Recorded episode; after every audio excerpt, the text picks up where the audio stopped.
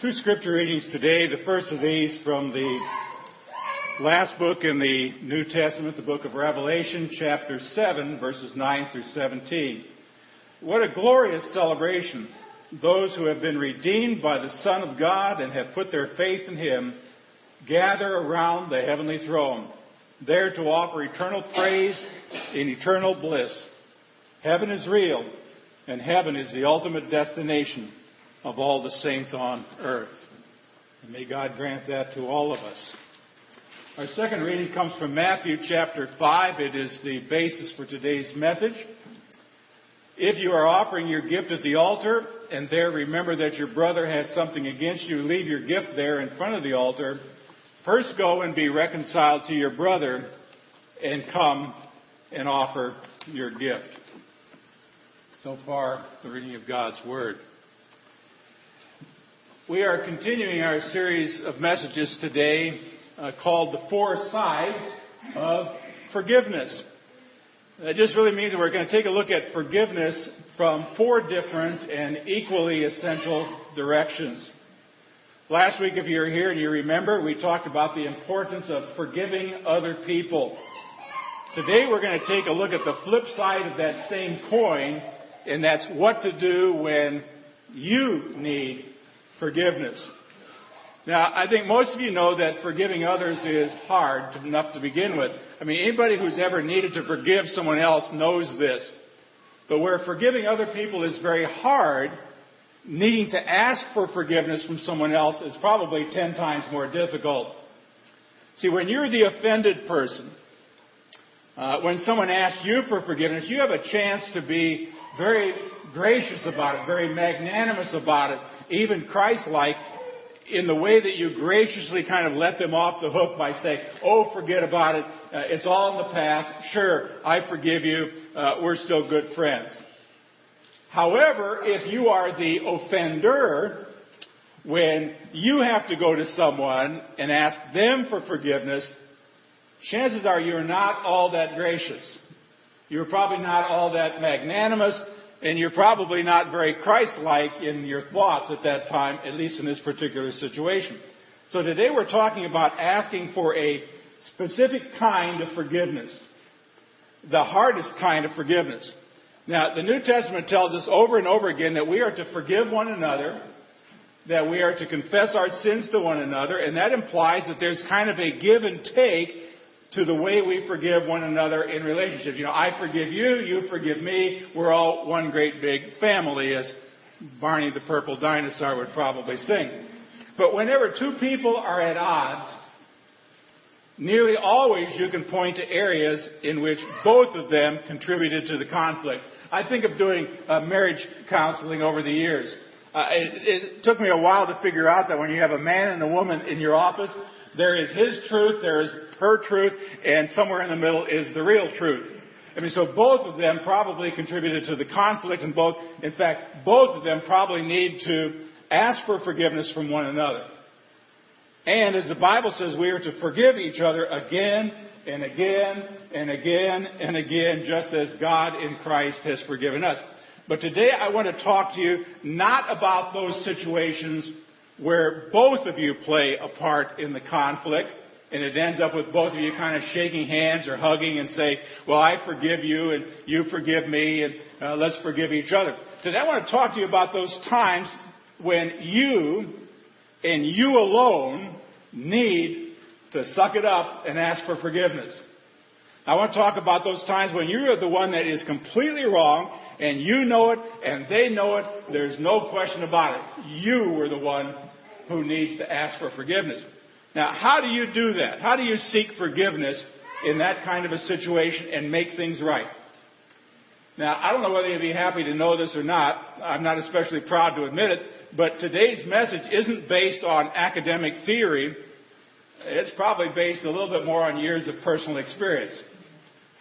I have been wrong uh, more times than I can count in my life, and I say that uh, just a little lightly, but I want to make it very clear that this is something that I don't take lightly, and it's something that none of us should take lightly, because there's nothing funny about creating conflict in somebody else's life or hurting other people who are close to you. So today we're going to look at this message in like three different parts. And the first part I want to talk about are what I'm going to call three sobering cants. Three sobering cants that you need to consider when it comes to asking for forgiveness. And sobering cant number one is this. You can't undo anything. Now, if you've done some things that you regret, and most of us have, all of us have, my purpose is not here to beat you up or to make you feel guiltier.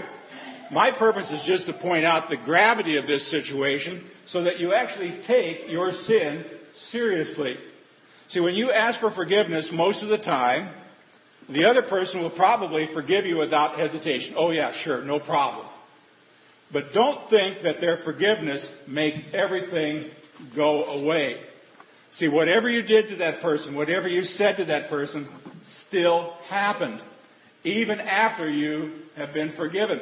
The other person may no longer hold it against you, but friends, it still happened. Now maybe remembering this, and remembering that you did or what you said will prevent you from saying it again or doing it again. But you need to keep in mind that you cannot undo what you do and you can't unsay what you say. You need to ask for forgiveness. Maybe it'll help you uh, learn to ask for forgiveness less in the future. You may even learn how to not get yourself in trouble by saying and doing things you shouldn't say or do. Now again, I'm not telling you this to make you feel worse. I'm just saying that to help you remember the way that you treat other people, the things you say, the things you do are a very serious matter. Here's sobering cant number two. You can't control someone's willingness to forgive.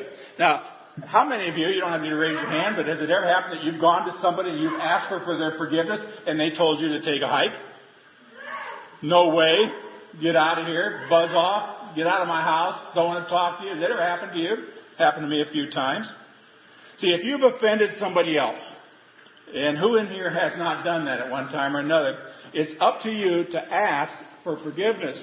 When you ask, they may forgive you or they may not. Now they're supposed to, we know that, particularly if you're dealing with another Christian, and most of the time, I would tell you that they probably will, but sometimes it might actually take them a while. Maybe they'll look at you and say, I've got to think about this for a while. Uh, maybe, you know, I'm not quite ready to do it yet or maybe I'm not able to do it right now. And have you ever known somebody who actually forgave you just like that, but then kept bringing it up over and over again? Now we know that's not right to treat people. We talked a little bit about that last week. We also understand to an extent where that unforgiving attitude comes from. See, sometimes people are very slow to forgive because they're still hurting. They're still angry. They're still disappointed by what you said or did. Uh, and they no doubt want some assurances from you that this is not going to happen again. So you can't make someone's choice to forgive you. You can only make the choice to actually go and seek forgiveness.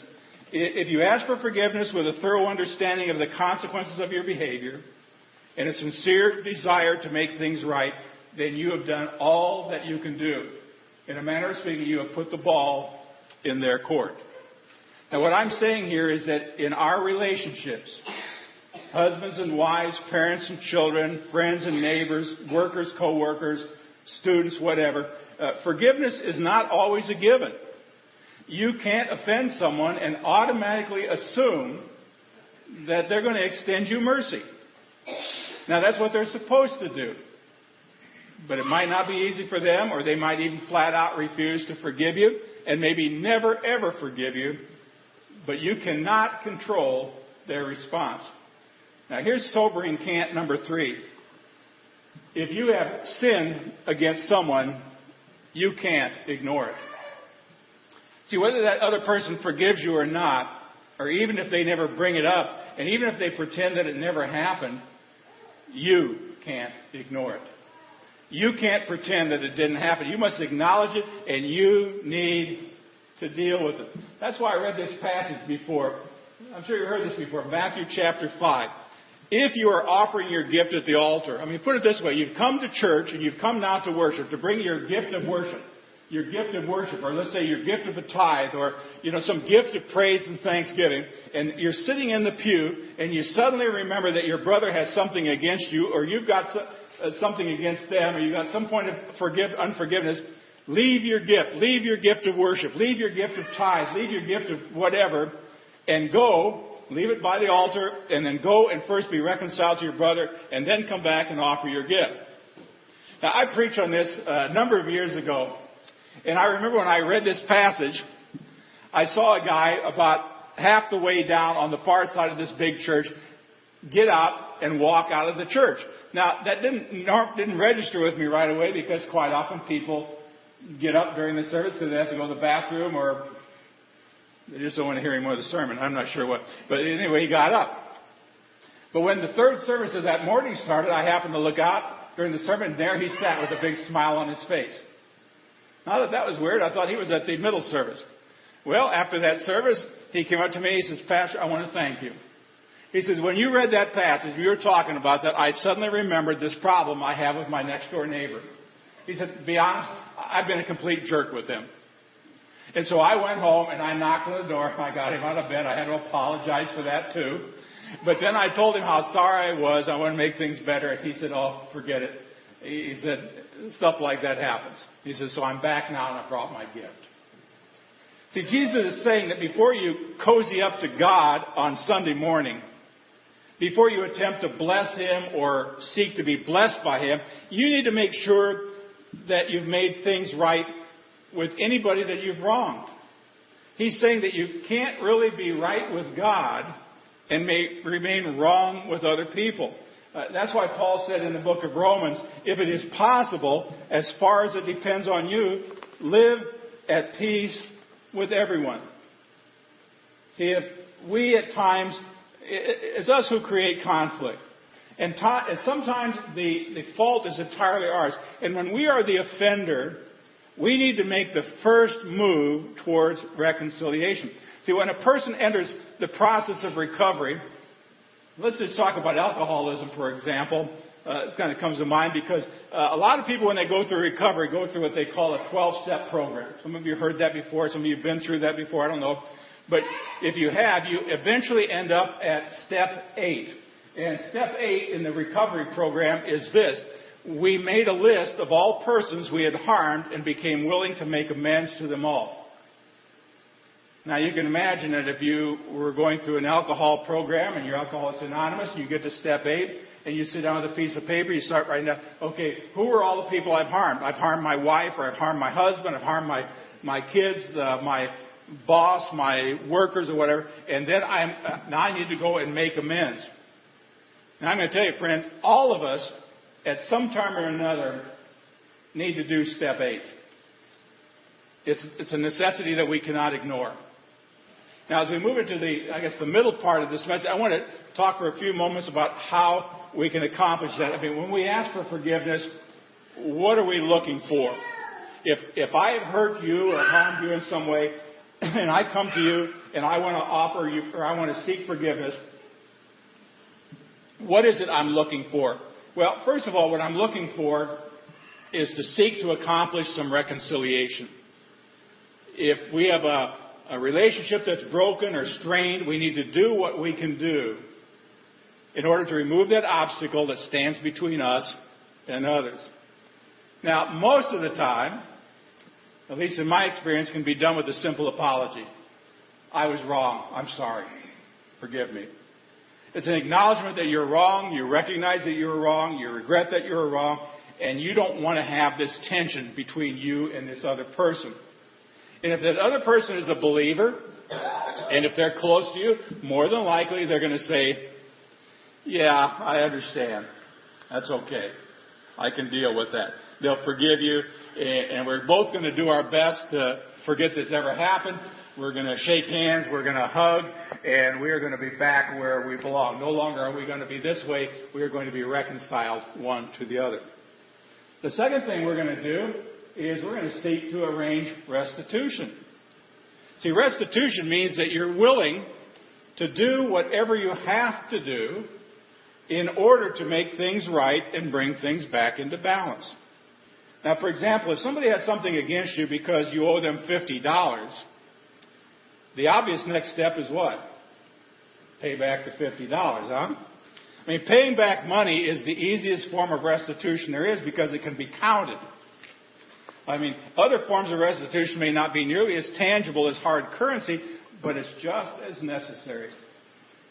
So when you're in a situation in which you need to ask for forgiveness of your spouse, of your children, co-worker, church member, whatever, you also need to ask the question, is there anything I can do or any, is there anything I need to do to make this up to you?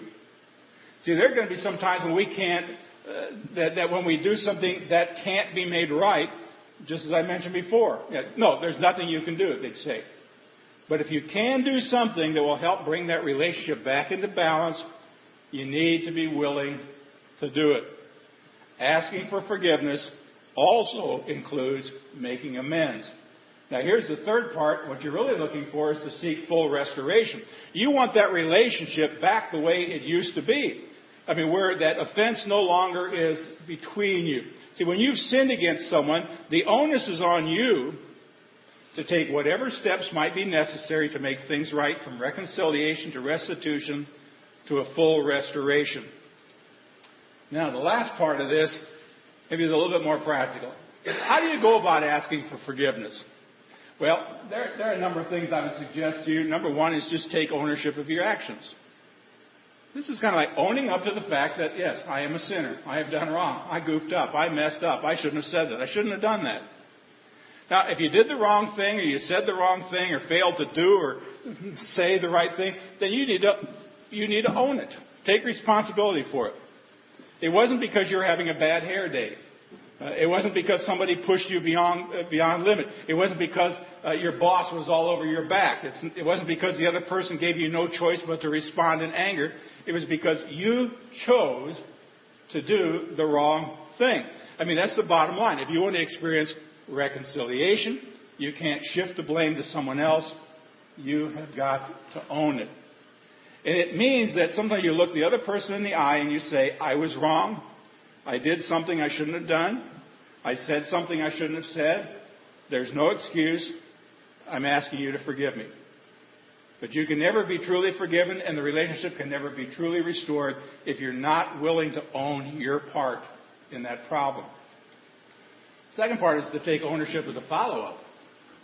Now I'm talking about where you make restitution, you seek restoration, and I know that's no fun being in the payback phase. Nevertheless, you need to give it 100%.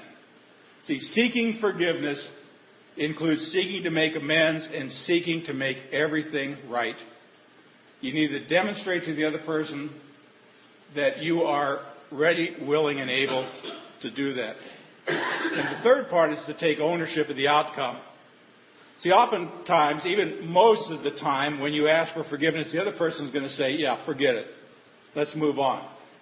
And believe me, when that happens, you just kind of go, That's great. But sometimes they don't. They don't say forget about it. They just say, I plan on remembering this till the day I die. They don't say let's move on. They say, why don't you move off? Uh, I plan on living in this problem you've caused for a long time. Now, we all know that they do that to their own detriment. Somebody who refuses to offer forgiveness when you've asked for it, well, it's not good for them to harbor that feeling of unforgiveness. And that's what we talked about last week. But we need to remember that it was your actions and your words that set that whole process into motion. If the relationship remains strained, you can't place the blame on them. Yeah, you ought to forgive, but if they're unwilling or unable to let it go, you need to be prepared for that outcome. Now, what I've been saying kind of over and over through this message is that we need to take seriously the offenses, the sins that we commit against each other. If somebody offends you, and you can brush it off and say, hey, no problem, let's let it go, let's keep on moving, then good, good on you. That's how everyone should be. But we should also never be quite so cavalier about our own actions. I mean, if we've done something to someone else, we've got to own it so that both of us can get over it, to take responsibility for it. Now, I know many people who feel very sorry very guilty about the way that they've treated other people. Uh, husbands who are feel guilty about the way they've treated their wives. Uh, wives who feel guilty about how they treated their husbands. Parents who feel guilty about the way they treated their kids. Uh, kids who feel guilty about the way they've treated their parents. And we all go around feeling guilty. And these obstacles cause us to do what? Just drift further and further apart. So I want you to know that things will never get better until you take ownership of your actions and take ownership of your responsibility to set things straight. Now you're probably wondering what's God got to do with this? If anything, so far it probably sounds like this is all about me. Well, it is all about you. It, but this is kind of the sanctified part of our life. What are we doing in response to great, God's great love for us? See, this is not about earning God's forgiveness. This isn't saying Lene and I have a problem because I said something to her or did something to her, and so what I'm going to do is go and I'm going to seek, I'm going to, I'm going to confess and apologize and everything so that God will look at me and say, wow, Pastor's really a nice guy. Let's put a little point up behind his name up in the book of life. That's not the point here at all. As we saw in week number one, I'm going to take you back to week number one now we found out already that He has forgiven us through the blood of His Son, Jesus the Christ. He has forgiven us completely, once and for all.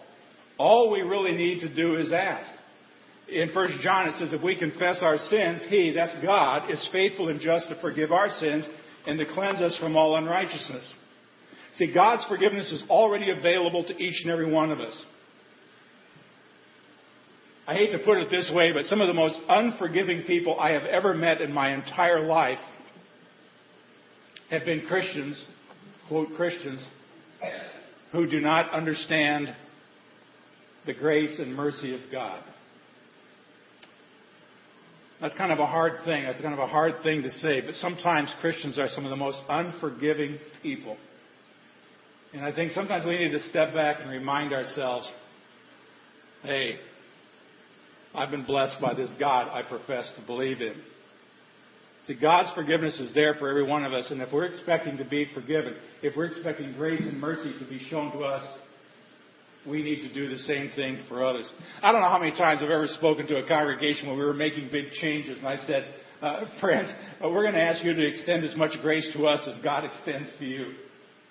You'd be surprised how, how that, that goes over. People go, well, okay, we need to do that, don't we? But see, in addition to God's wonderful forgiveness, we need to do that too. Uh, we need to remember this. You cannot be right with God and stay wrong with other people. I mean, God took the first step. In, in Bible class this morning, studying Joel, we, we, we heard about, you know, what happens to people who are not very repentant. The day of the Lord came to those people in Joel's day.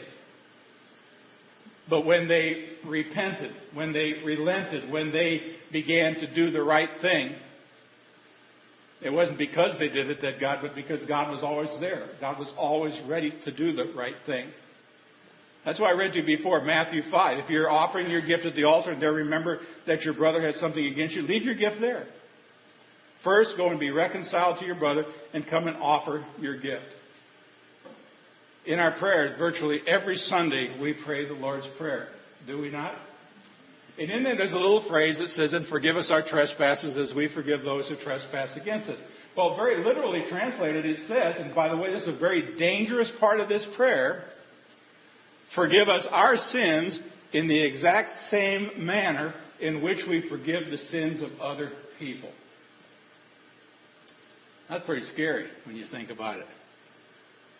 Are we being Christ like in our attitudes, both in forgiving others and even seeking forgiveness.